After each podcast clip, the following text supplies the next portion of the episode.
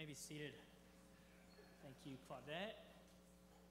New, new member stepping up and reading scripture right away in worship. It's great to be with all of you this morning. My name is Charlie Dunn, and you know, one of the books that I've been reading recently that I have really enjoyed is a book by an author named John Mark Comer, and the book is called Live No Lies. And at one point in the book, he tells a story about the the heavy metal rock band Metallica. Some of you might be surprised to hear that I am a huge fan of Metallica.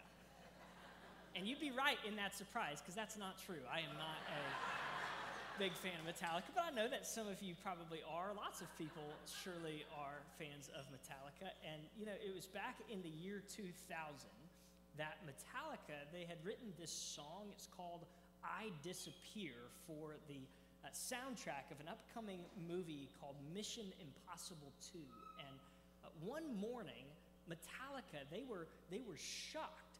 They were very concerned uh, to hear their new song playing on radio stations all across America. And you might be surprised here. You might think, well, why would they be concerned? I mean, it's their song. Wouldn't they be glad that it's playing on radio stations? The only problem was that they had not yet released that song. In fact, they hadn't even mixed it yet. They hadn't even edited it yet. And so they started investigating and asking, how did our song end up on the radio? And what they found was they found that their new song, along with all of the other songs that were going to be on this new album, as well as all of the rest of their music, was available to be shared and downloaded for free on a new website called Napster. Any of you remember Napster? And so naturally, uh, Metallica, they sued Napster for $10 million for copyright infringement for racketeering. The case went to a federal district court, and the court sided with Metallica. They won in the court, but they lost in the court of public opinion. Americans turned against Metallica. Many of their fans turned against Metallica. They felt like these rockers had sold out for money. There were parody videos of these teenage heavy metal rockers growing up to drive golden Lamborghinis. And the argument that Napster made was an argument that a lot of people uh, in the, the culture agreed with. Basically, was this argument of look, we're poor students. We can't afford to buy all of these albums as they come out, but we love Metallica's music. We're true fans. And so, look, it's not really going to affect them if they don't get the money. They're rich anyway. So, what difference does it really make if we illegally download their songs for free? Metallica countered that argument with, with really two arguments. Here's what, what they said they said, first, doesn't matter how rich we are. Doesn't matter how rich anybody is, stealing from somebody else what is not yours, taking someone else's property is wrong. Stealing is wrong. Hard stop.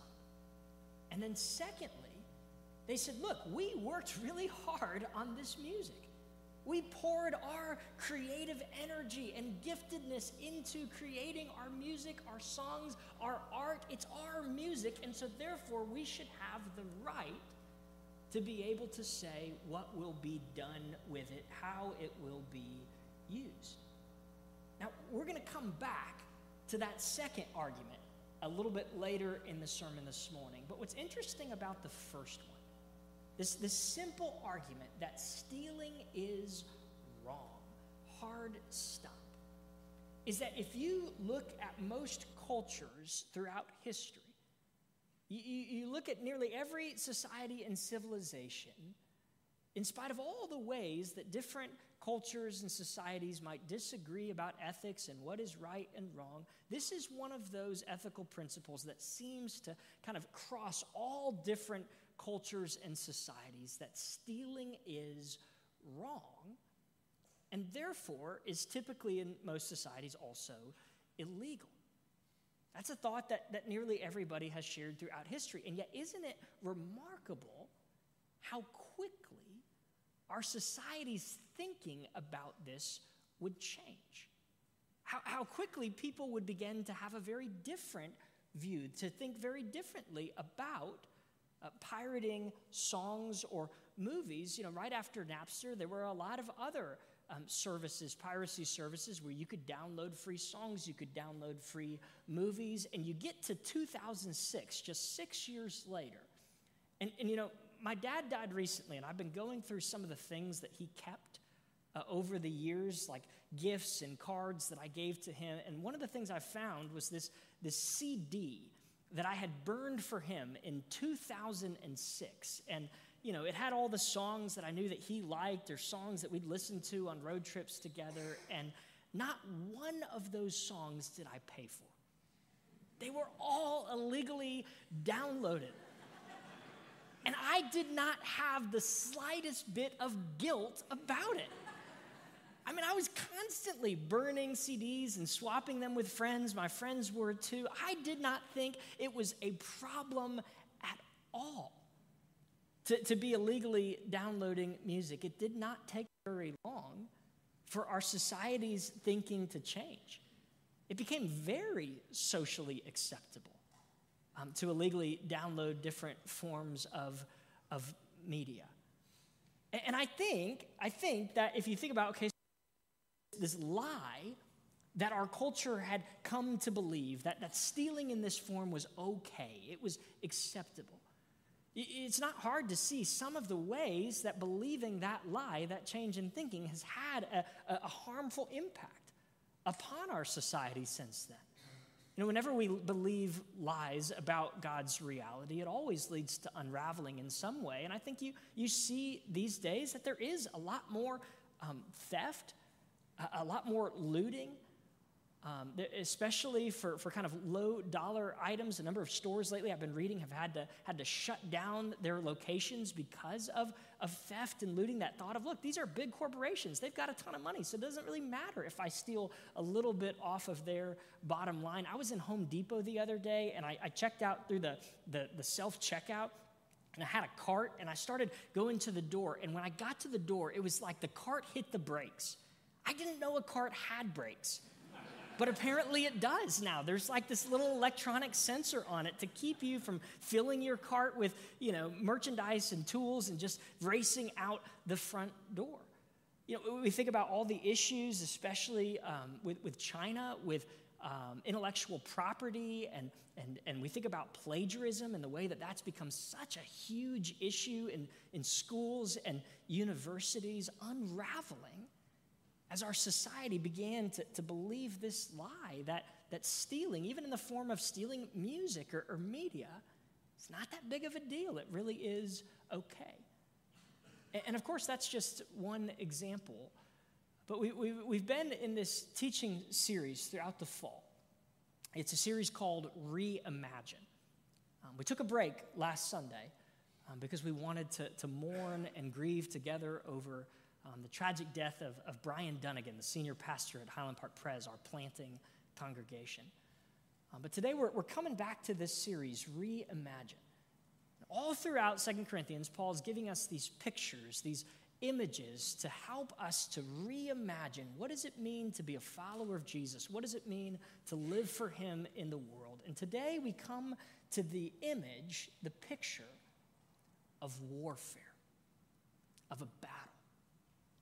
Paul, in the passage that Claudette read for us this morning, says that we are or that we should be engaged as Christians in a war, in a battle. You, look at verse 3, for example, where Paul says that, that we do not wage war as the world wages war. But of course, the assumption there is that we are nevertheless waging a sort of war.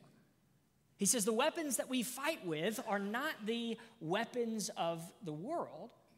But of course, the assumption then is still that we are fighting a war and fighting with weapons. He says that we seek to demolish strongholds like fortresses, to bring every thought and make it captive to Jesus. This is warfare language, the language of a war or a battle. Now, admittedly, admittedly, the idea of us being engaged in, in a sort of religious war, it maybe is not particularly settling language, maybe not the language or category that you and I are most uh, comfortable um, thinking within, given the fact that A, we follow a Savior, Jesus, who was nonviolent.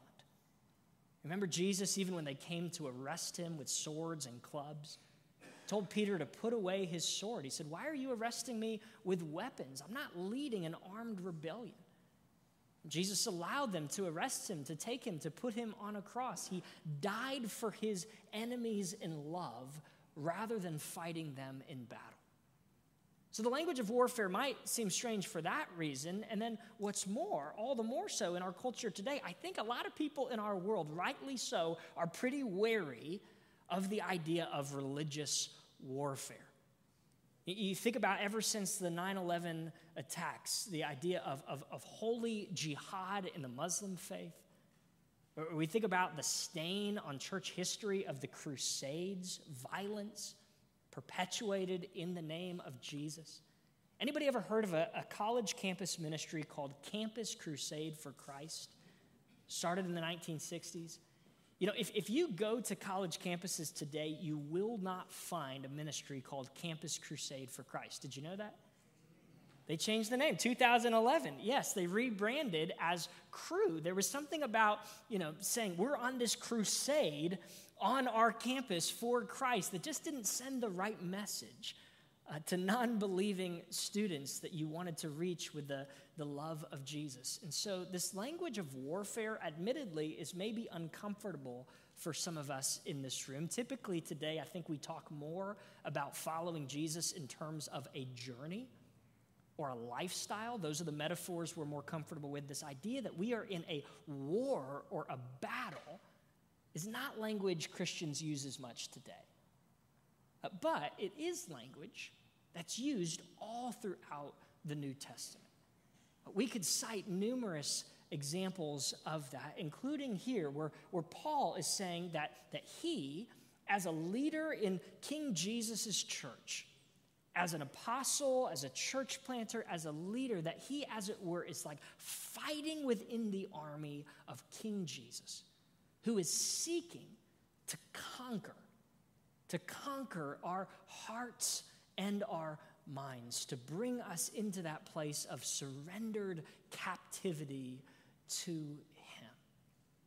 He uses this language of warfare. We're invited to think of our lives as a sort of war. But notice with me, what is the nature of this warfare? What is the nature of this war? This is not a war that is fought with guns or with bombs.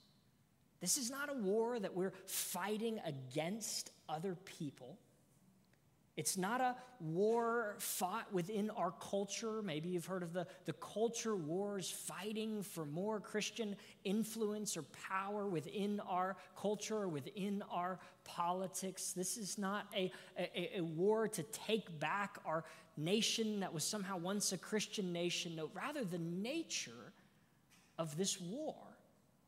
The battlefield where this war takes place, Paul says, is in, within our minds. So within our thoughts. That this is a war against lies. It's a war against the, the, the harmful, false ways that we map and make sense of reality. It's a war that takes place within our minds against those lies that, if unchecked, if unchanged, wreak havoc against our souls. Paul says in verse 5, this is really the, the key verse of this passage. He says, We demolish arguments and every pretension that sets itself up against the knowledge of God, and we take every thought captive to make it obedient to Jesus. This is a war that takes place in our minds, in our thought life, the truths or the lies that we are believing. That's what Paul is speaking to here in the nature of this war. And, and, and notice with me, notice with me too, that the, the way that Jesus wages this war, the way that he seeks to, to conquer us in the, in the thoughts of our minds, notice that it, it's, not, it's not violent. Jesus doesn't use physical violence. Jesus doesn't use threats or fear, doesn't use coercion or manipulation. Look, look how Paul begins this passage in verse 1. He says, By the meekness and the gentleness of Jesus, I appeal to you. By the meekness and the gentleness, the humility of Jesus, I appeal to you. Meaning what? Meaning, Jesus is not interested in making people his begrudging slaves.